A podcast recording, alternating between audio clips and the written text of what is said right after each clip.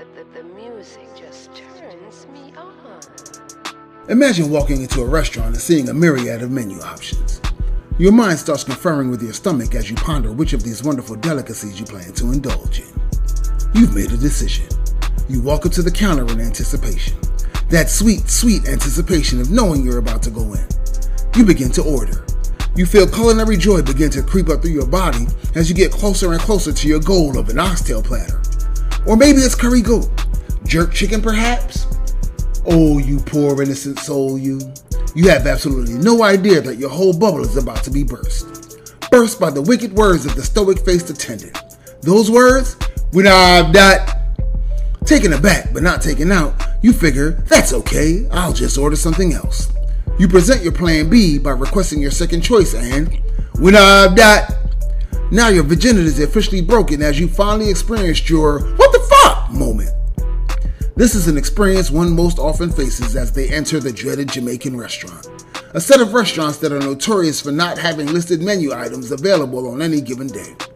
It's as if the restaurateur should be standing in front of you with a set of cards and, a la Tyra Banks, saying, Five different platter than what listed behind me, but there's only one of them what me have. This card I hold represents the one dish you can't have. Customer, please step up. I promise you, it'll probably be a lot easier if they just had a sign up that reads, Ask me what we have today. Guaranteed time and frustration saver. Now, I could really run with this mini rant and take y'all deep down a rabbit hole with me, but that's not much my purpose here. I'm simply here to give you something to think about. Or as Arsenio Hall used to say, things that make you go, hmm. So y'all go ahead and chew on this. Hell, you can even reach out to me and give me your opinions on this. Until my next rant, stay savory.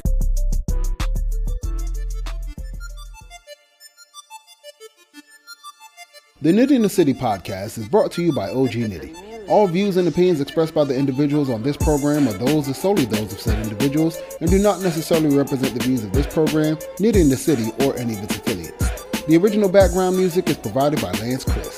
Special thanks to all of the financial supporters of the Nitty in the City podcast. For more information on how you can support Nitty in the City, send email correspondence to nittyinthecity, that's one word, at gmail.com.